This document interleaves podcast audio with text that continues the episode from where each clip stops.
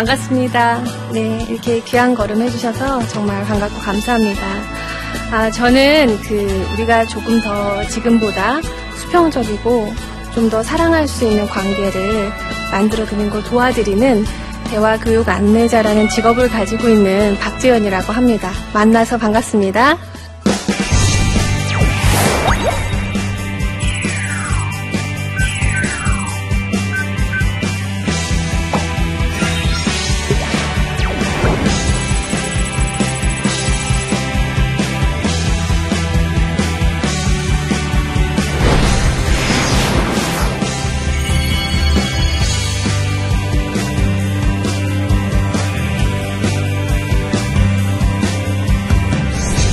어, 제가 하는 일을 조금 더 이제 구체적으로 강연하기 전에 설명을 드리면 저는 이제 대화를 교육하는 안내를 하는 일을 하고 있어요. 근데 대화는 음, 두 가지의 요소로 이루어져 있죠. 첫 번째는 말을 하는 거예요. 그런데 우리는 말은 참 잘하는데 이 하나의 사이드는 좀 잘 안 되는 것 같아요. 대화라는 것은 첫 번째 조건은 말을 하는 게 필요하고요. 두 번째는 듣기가 필요하죠. 그래서 대화의 교육이라는 것은 결국 이 심플하게는 이 두 가지로 이루어져 있어요. 말하고 듣고 듣고 말하고 이게 교육 내용의 전부예요. 그런데 우리가 그럼 이것을 왜 배워야 되는지 우리 대화 굉장히 많이 하고 살잖아요. 그런데 이제 왜 배워야 되느냐를 보시면은요. 우리는 상대에게 솔직하게 말한다고 하지만 그 솔직하다는 그 말 뒤에는 상대에 대해서 평가하고 비난하는 방식이 많이 숨겨져 있어요. 그러니까 솔직하게 말을 해도 상대가 내 말을 잘 못 알아듣는 거예요. 두 번째는 이제 듣는 건데 상대의 말 속에서도 기분 나쁘게 듣다 보면 그 말을 좀 잘 들을 수 있으세요? 잘 안 들리시죠? 그래서 상대의 말 속에서도 어떤 내용을 핵심적으로 듣는지에 대한 기술을 좀 배울 필요가 있겠다. 대화의 교육은 다시 얘기하면 어, 어떻게 얘기하느냐, 또 상대의 말 속에서는 무엇을 듣느냐 이 두 가지의 핵심으로 좀 이루어질 수 있을 것 같아요. 어려서부터 굉장히 궁금증이 하나 있었어요. 그 궁금증은 보통은 사랑하는 관계 있죠. 사랑하는 관계하면 누가 떠오르세요?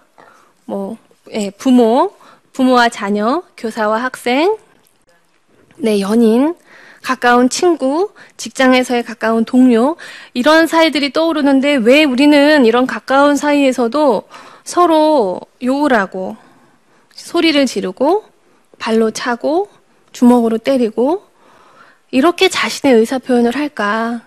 그게 굉장히 궁금했어요. 그리고 제 어린 시절의 이런 정서적인 배경을 보자면, 음, 지금은 이제 언어로 좀 표현할 수 있는데 그 당시엔 그게 어떤 감정인지도 모르고 컸던 것 같아요. 근데 지금 돌아보면 거의 두려움과 불안에 많이 노출이 되어 있었던 어린 시절을 보냈던 것 같아요.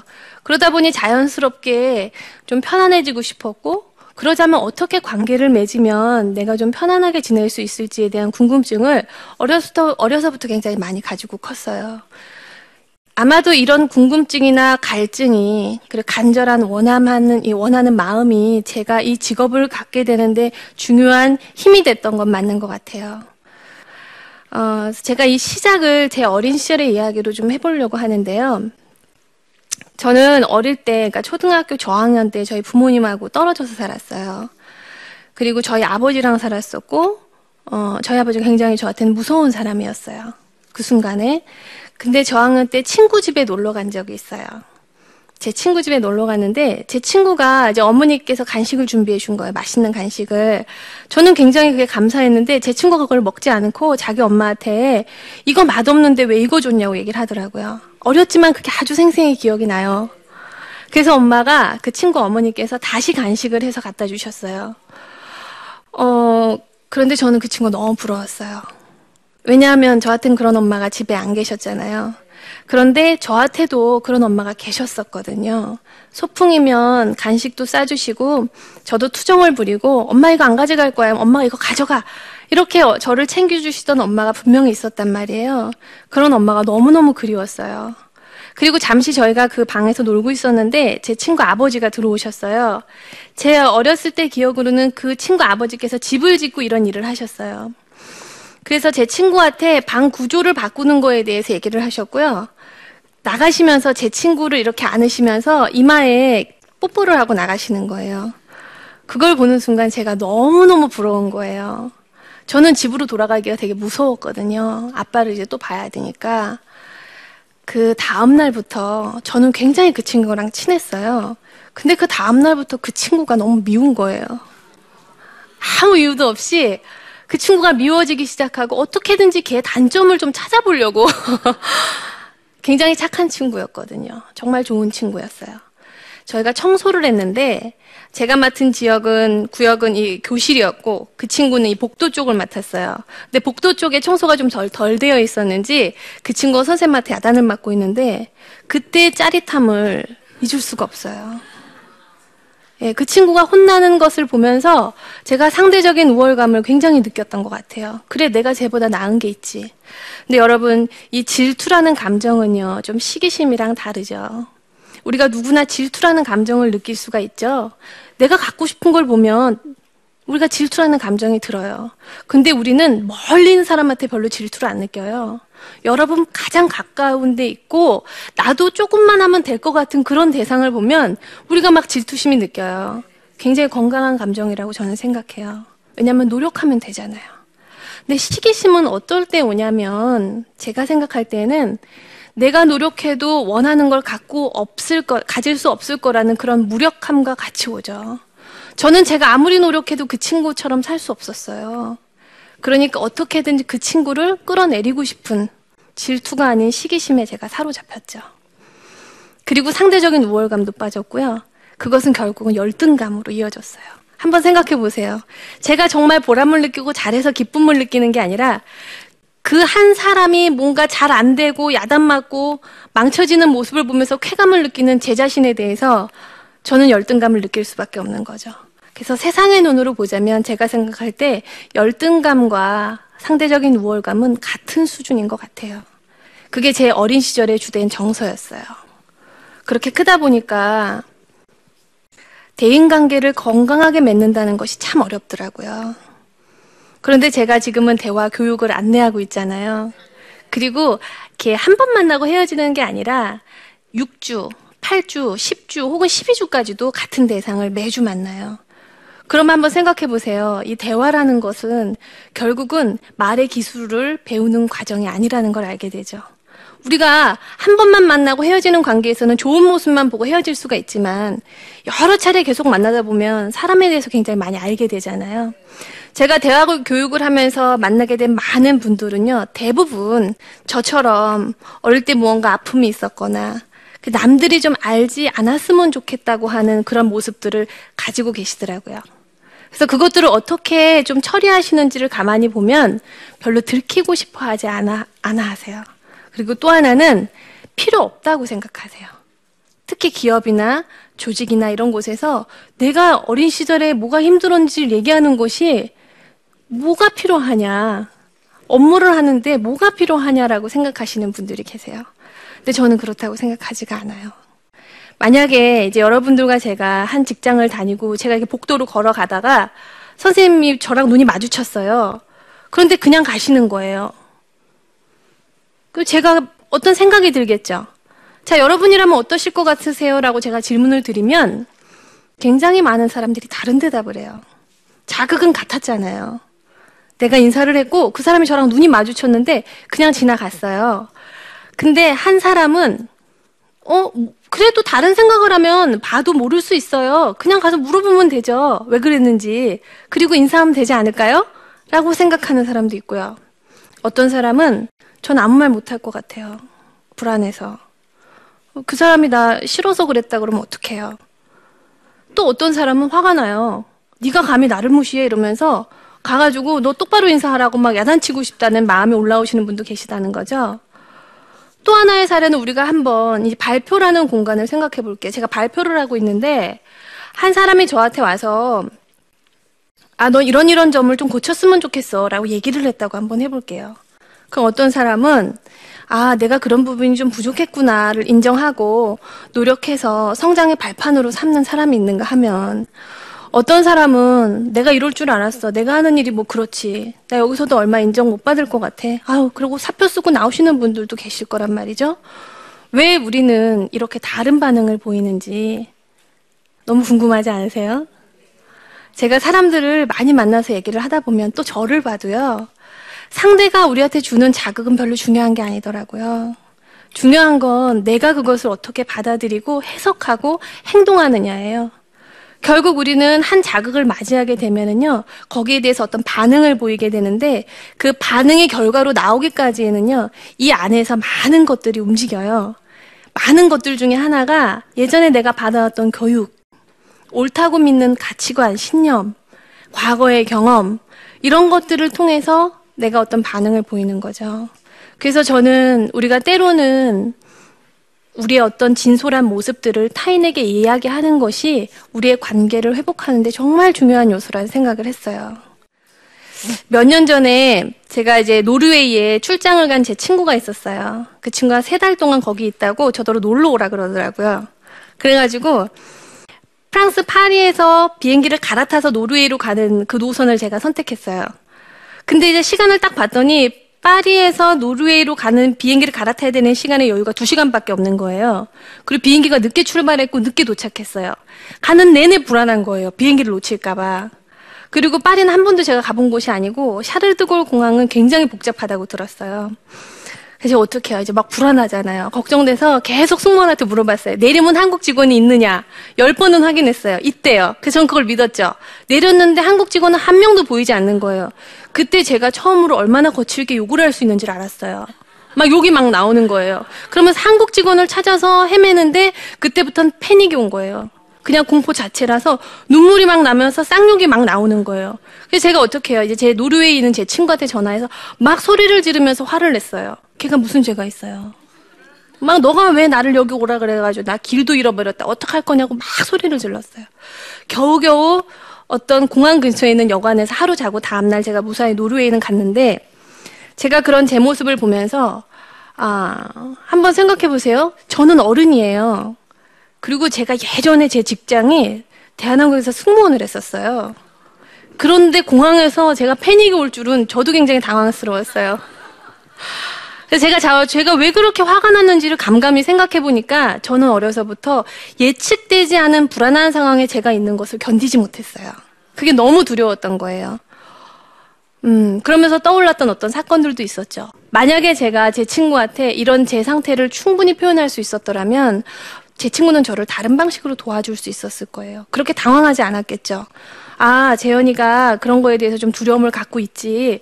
그러면 비행기를 놓치면 이런 도움을 요청하면 되겠다라는 계획을 세울 수 있었을 텐데, 그러니까 저를 도와줄 수 있었을 텐데, 저는 그 친구한테 다짜고짜 화만 낸 거예요. 그래서 자기를 오픈한다는 거, 그것은 자기를 아는 첫 번째 과정이기도 하지만 상대로부터 자기를 이해시킬 수 있는 방법이기도 하죠. 그래서 저는 이 첫 번째 자신을 오픈하고 상대에게 이해를 구하는 것이 자신을 받아들이는 첫 번째 방법이라고 생각을 해요. 두 번째가 또 있는데요. 여러분, 여러분은 여러분 자신에 대해서 완벽히 아세요? 우리가 살다 보면 나도 모르는 내 모습들이 발견될 때가 좀 많은 것 같아요. 그, 제가 얼마 전에 그 SNS에서 기사를 보는데, UC 얼바인의 제임스 펠런이라는 의대 교수에 대한 얘기가 나왔어요. 근데 굉장히 인상적이었어요. 어떤 내용이었냐면 이분이 그 사이코패스 사람을 죽인 사이코패스 환자들의 뇌 사진을 분석하는 일을 하고 있었고 한쪽에서는 알츠하이머병 있잖아요. 그 사람들의 뇌 상태를 조사하는 일을 동시에 진행을 하고 있었어요. 그런데 어느 날 그 사진을 분석하시는 분이 오시더니 알츠하이머병을 연구하기 위해서 뇌사진을 찍은 정상인의 뇌 중에 사이코패스 살인을 한 저지른 사람의 뇌 상태하고 일치되는 사진이 발견됐다는 거예요. 그러니까 이 박사님은 굉장히 당, 놀라셨을 거 아니에요. 그 사람이 누군지 찾아오라 그런 거예요. 그게 누구의 뇌였냐면 자기의 뇌 상태였어요. 이 박사님 굉장히 당황했겠죠. 그래서 누구에게 그걸 제일 먼저 얘기했겠어요. 네, 와이프한테 얘기한 거예요. 자기 가까운 와이프한테 얘기한 거예요. 여보, 내가 이렇대라고 얘기했더니 아내는 어떤 반응이었을까요? 내가 그럴 줄 알았다는 반응인 거예요. 이번엔 딸한테 물어봤더니 딸도, 딸도 그럴 줄 알았다는 반응인 거예요. 대학 동료들한테 물어봤어요. 의대 동료들한테. 동료들도 너는 원래부터 공감 능력이 없었어. 라고 얘기를 하는 거예요. 우리 아버지가 돌아가셨을 때 너 귀찮다고 오지 않았잖아. 아이가, 딸아이가 그린 그림을 봤더니 다 어두운 색으로 자신이 그림이 표현이 되어 있는 거죠. 저는 이 기사를 보면서 저를 보는 것 같았어요. 우리는 우리 자신에 대해서 어느 부분은 굉장히 모르는 것 같아요. 그런데 우리를 아끼고 우리를 사랑하는 가장 가까운 사람들의 있는 말에 귀를 기울일 필요가 그래서 있는 것 같아요. 그래서 저는 종종 제 가까운 지인들, 제 가족들, 제 동료들, 저랑 아주 친한 친구들한테 자유로운 피드백을 구해요. 넌 어떻게 생각하는지, 이걸 보고 뭘 고쳤으면, 내가 뭘 고쳤으면 좋겠다고 생각하는지, 이렇게 물어보기 시작했어요. 그러면서 저희가 좀 더 좋은 관계를 맺게 됐어요. 근데 제가 지금 꼭 말씀드리고 싶은 이 세 번째 방법은요. 지금 우리는 첫 번째는 자신을 오픈하자는 거였어요. 그래서 나를 이해하고 상대가 나를 이해하게끔 돕자는 거였고요. 두 번째는 내가 모르는 내 모습에 대해서 다른 사람의 이야기에 귀를 기울여 보자는 내용이었어요. 세 번째는요. 어, 하나님께 우리가 고백할 때 그 모든 것이 가능하다는 걸 우리가 경험해 보는 거예요. 경험하는 게 되게 중요하죠. 저는 하나님을 믿은 지 몇 년 되지 않아요.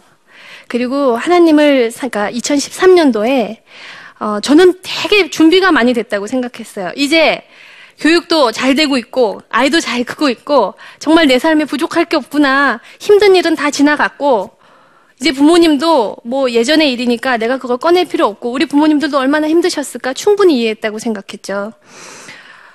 어, 그런데 저한테 그 치유의 임재라는 CG의 아 저기 온누리 교회에서 운영하는 일주일간의 그 집회가 있었어요. 2013년도에로 제가 기억을 하는데 그때 마지막 날 치유의 임재 기간 속에 하나님께 제가 기도를 하고 고백을 하면서 너무너무너무 많이 울었어요. 제 안에 다 고백됐다고 믿었던 것들이 해결되지 않은 게 너무 많은 거예요. 그래서 그걸 울면서 고백을 했는데 마지막 전날에 그 팀이 내일에 대해서 내일 우리가 무엇을 할지 설명을 하시는데 여러분도 의식하지 못하는 무의식의 세계로 데려가서 그것을 치유해 주시겠다는 거예요. 제가 집으로 오면서 나 안 가야겠다. 아니 지금 아는 것도 해결할 것이 산적같이 쌓여 있는데 뭘 또 무의식 내가, 내가 기억도 하지 못하는 무의식까지 데려가서 그거를 꺼내서 또 치유한다고? 아, 나 그거 안 하고 싶다. 이 생각이 딱 들었어요. 그래서 밤에 기도를 하는데 하나님께서 제 마음을 바꿔주셨어요. 제가 하나님을 정말 온전히 믿는다면 그거 하나님 해주시잖아요. 근데 제가 그 순간 그걸 믿지 못한 거예요. 그리고 나서 그 다음날 제가 갔어요. 갔는데 정말 놀라운 거는 제가 기억하지 못한 그날의 그 장면으로 정말 가더라고요. 저는 저희 부모님이 헤어져서 사실 때 저희 엄마를 굉장히 그리워했어요. 저희 엄마는 굉장히 따뜻한 분이었고 굉장히 헌신적인 분이었거든요. 그런 엄마를 다시 볼 수 없을 거라는 불안함이 제가 밤에 오줌을 싸게 만든 거예요. 근데 저희 아버지는 제가 오줌 싸는 습관을 고치려고 약을 주셨어요. 왜 한약 같은 거 먹으면 이렇게 좀 야뇨증 고쳐지는 거. 근데 소용이 없죠. 그리고 어릴 때니까 그 한약 먹고 싶지가 않아서 제가 안 먹고 또 밤에 오줌을 싼 거예요. 그 다음날 제가 이제 맞을까봐 아빠는 이제 그 짧은 빗자루를 들고 저를 찾으러 다니셨고 저는 식탁 밑에 숨어 있었어요. 근데 저희 아버지가 확 고개를 숙이셔서 저를 끌어내셔서 제가 맞다가 기절을 한 적이 있었어요. 그 장면이 떠오른 거예요. 너무너무 두렵더라고요. 눈을 감고 기도를 하고 그 장면이 이미지가 딱 떠오르는 순간 눈을 뜨고 싶고 도망가고 싶은 거예요. 근데 그때 예수님이 오셔서 저를 이렇게 안아주셨어요. 그때 그 평안함과 치유되는 기분은 어떻게 설명이 안 돼요. 그리고 저희 아버지를 이렇게 막아주셨는데 제 연상되는 이미지 속에 예수님이 무엇을 보여주셨냐면 저희 아버지를 어떻게 하셨을까요? 저희 아버지를 안아주셨어요. 제가 처음으로 저희 아버지도 하나님의 자녀라는 것을 깨달았어요. 그러면서 제 안에 아버지를 용서해야 된다는 마음이 굉장히 컸었거든요. 근데 저는 저희 아버지에 대해서 이해하고 싶다는 마음이 처음으로 올라오더라고요. 정말 놀랍게 저희를 치유해 주신 하나님이 내 삶을 어떻게 전환시켜 나가고 계시는가를 경험했던 순간이었어요. 인간의 노력으로 자신을 오픈하고 상대로부터 자신에 대해서 들으면서 이해해 나가는 인간적인 과정은 저는 어느 정도는 한계가 있다고 생각을 해요. 그러나 하나님께서는 그 모든 것을 치유해 주시고 만져 주시기 때문에 더 깊은 곳에서 우리는 우리 자신을 좀 발견해 나가는 것 같아요. 우리의 오늘 이 나눔을 정리해 보자면은요. 저는 첫 번째는 우리가 하나님 앞에 고백하는 것이 얼마나 중요한지를 알기를 바래요. 두 번째는요. 하나님을 믿고 의지하고 고백했을 때 하나님이 우리한테 선물을 주시는데 그 선물은 저한테 용기였어요. 세상을 두려워하지 마라. 너의 아픔과 너가 기억하고 있는 너가 스스로 쓰레기라고 생각했던 너의 기억들, 너의 과거의 경험들은 쓰레기와 같은 것이 아니라 자원이다. 그래서 그것을 고백하고 세 번째, 그 고백을 통해서 상대와 깊이 연결해라. 상대와의 깊은 연결을 통해서 네 번째, 나의 고통만이 아니라 상대의 고통도 희망과 가능성으로 전환할 수 있다라는 이 네 가지의 지침을 저한테 주셨다고 제가 좀 생각이 들어요. 그래서 저는 우리가 자신을 받아들인다는 것이 나를 알아가는 하나의 여행길이고요. 그 여행길을 나 혼자 하는 게 아니라 나를 사랑하시고 나를 수용해 주시고 나를 품어주시는 하나님과 그 길을 같이 하는 것이 나를 진정으로 발견하는 길이라는 경험을 했습니다. 이 경험을 여러분들과 나누는 이유도요, 제가 가르치는 것이 아니라 제 경험일 뿐이라는 것을 좀 밝히고 싶어요. 그래서 정말 쉬운 이야기로, 그리고 우리 모두가 알아들을 수 있는 언어와 그리고 나눌 수 있는 방식으로 이 시간을 좀 준비해 봤습니다. 지금까지 들어주셔서 감사합니다.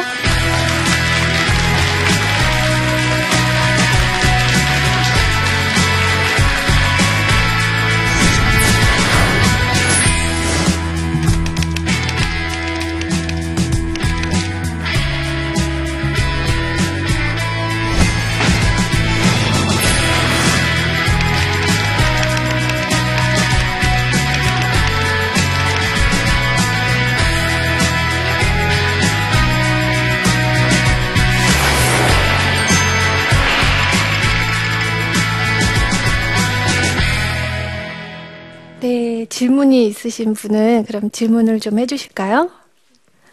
네. 네. 나를 받아들이고 난 뒤에 혹시 삶의 변화가 있으셨다면 어떤 것이 있으셨는지 여쭤봐도 될까요? 음. 네, 그 얘기를 안 그래도 제가 하고 싶었는데 까먹고 있었어요. 나를 받아들인 다음에 바라본 세상은 굉장히 많이 달라져 있었어요. 근데 세상의 현상은 달라진 것이 하나도 없었는데 제가 바라보는 대상에 대한 제 마음이 너무나 달라져 버렸어요. 하나의 예로, 어, 저는 제 마지막 숙제가, 하나님을 영접하기 전에 마지막 숙제가 저에게 상처를 준 대상들을 용서해야 된다는 의무감이 있었어요. 근데 그게 굉장히 부담스러웠어요.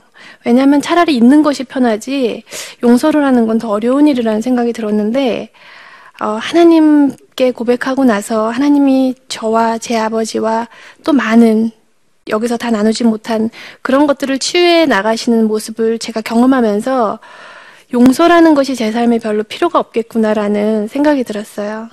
그것은 용서에 그래서 또 다른 이름을 저에게 정의를 한번 해보자면 제 스스로는 깊은 이해라고 생각이 들어요. 그 사람의 그 행동 뒤에 그 사람이 무엇을 하고 싶었는지를 이해하고 싶은 마음이 들었어요. 그러니까 용서라는 것은 어쩌면 제 삶에 별로 필요치 않겠구나라는 생각이 들기 시작하더라고요. 바라보는 것은 굉장히 달라졌죠. 네, 제 눈엔 지금 여러분 한 분한 한 분도 정말 소중하게 보여요. 네. 대답이 됐을까요? 네. 네, 또 질문 있으신 분 계실까요? 네. 여기 오기 전에 책에 있는 말씀들이 너무 좋아서 다 읽지 못했는데 아. 되게 감명 깊어서 왔어요. 네, 네. 그래서 강연 너무 감사드리고 네. 제가 궁금한 게 있는데 저도 이제 하나님을 믿으면서 제 안에 있던 아빠에 대한 미움이나 갈등 같은 거를 많이 이렇게 풀어가는 과정이 있거든요. 그런데 아빠를 되게 이해하고 사랑으로 품는다고 생각하면서도 이제까지 가졌던 소통의 방법에 있어서 그래서 부딪히는 것들이 어, 이렇게 저를 되게 어렵게 만들고 어, 아빠 아빠가 약간 마음이 굳어 있는 부분이 되게 많으세요. 이제 막 옛날에 어렵게 자라시고 이런 것들 때문에 어 머리로는 이해를 하고 다가가고 싶어서 노력은 하는데 이거를 내가 어떤 식으로 해야 될지 되게 막막할 때가 많아요. 그래서 선생님은 어떻게 해결하셨는지 되게 궁금하기도 하고 조언 듣고 싶어서 질문 드리고 싶어요. 네, 아, 그 질문에 대한 답은 제가 다음 강연에 준비한 거에도 들어있는데요. 음, 우리가 다른 사람을 이렇게 좀 잘 받아들인다는 건 쉬운 일이 아니잖아요. 더군다나 내가 그분과의 관계에 있어서 많이 아팠거나 힘들었을 때에는 그분을 이해하고 이렇게 품는다는 게 좀 쉬운 일은 아닌 것 같아요. 그럴 때 제가 했었던 첫 번째 방법은, 음, 그저 그분을 가만히 아빠라는 이름을 내려놓고 한 사람으로 관찰하기 시작했어요. 그래서 그분이 살면서 어떤 일이 있었는지를 주변을 통해서 듣기 시작했고요. 그래서 그 사람이 한 사람으로서 그 순간순간마다 어, 어떤 마음을 가졌을지 제가 좀 상상해 봤고요. 어떤 때는 뒷모습을 가만히 보기도 했어요. 앞모습을 보면 너무나 많은 일들이 연상이 돼서 괴로워서 뒷모습을 이렇게 가만히 연상, 어, 쳐다도 봤어요. 그 뒤는 조금 그분에 대한 연민이 이렇게 올라오고 제가 그분에 대해서 꼭 듣지 않더라도 그냥 인간적으로 그분을 좀 연결할 수 있는 힘을 경험했던 것 같아요. 그리고 하나님께 기도드리고 내가 알지 못하는 것들을 알게 해달라고 기도했죠. 네, 이렇게 귀한 시간 내주셔서 정말 감사해요. 이렇게 더운 날 여기까지 오시기 얼마나 힘드셨겠어요. 어, 저는 우리가 우리를 알아가는 과정이 굉장히 가치로운 일이라고 생각해요. 그 과정이 사실 쉽지는 않죠. 음, 나에게 있었던 아픔이나 고통을 다시 되새긴다는 것은 어떻게 보면 참 쓸모없는 일인 것처럼도 여겨질 수 있죠. 그렇지만 저는 중요하다고 생각해요. 왜냐하면 자기 비난에 빠지지 않고 더 건강한 미래로 나아가기 위해서 우리가 우리의 과거, 우리의 아픔, 우리가 경험한 것들을 그대로 한번 볼 수 있는 작업들은 굉장히 의미가 있다고 생각을 합니다. 그 대가로 우리가 받는 선물이 있는데요. 자유함이에요. 여러분 한번 생각해 보세요. 내가 지금은 조금 이런 것들을 떠올릴 때 아프지만 이 뒤에 내가 진정으로 주님 안에서 자유함을 누릴 수 있다면 해볼 만한 일이죠? 그리고 혼자 하지 않습니다. 여러분이 고백하는 그 순간 그 얘기를 듣는 그 사람도 고백할 거예요. 그래서 우리는 서로를 도울 수 있고요. 서로를 깊이 이해할 수 있습니다. 그 경험을 같이 해보시기를 바랍니다. 감사합니다.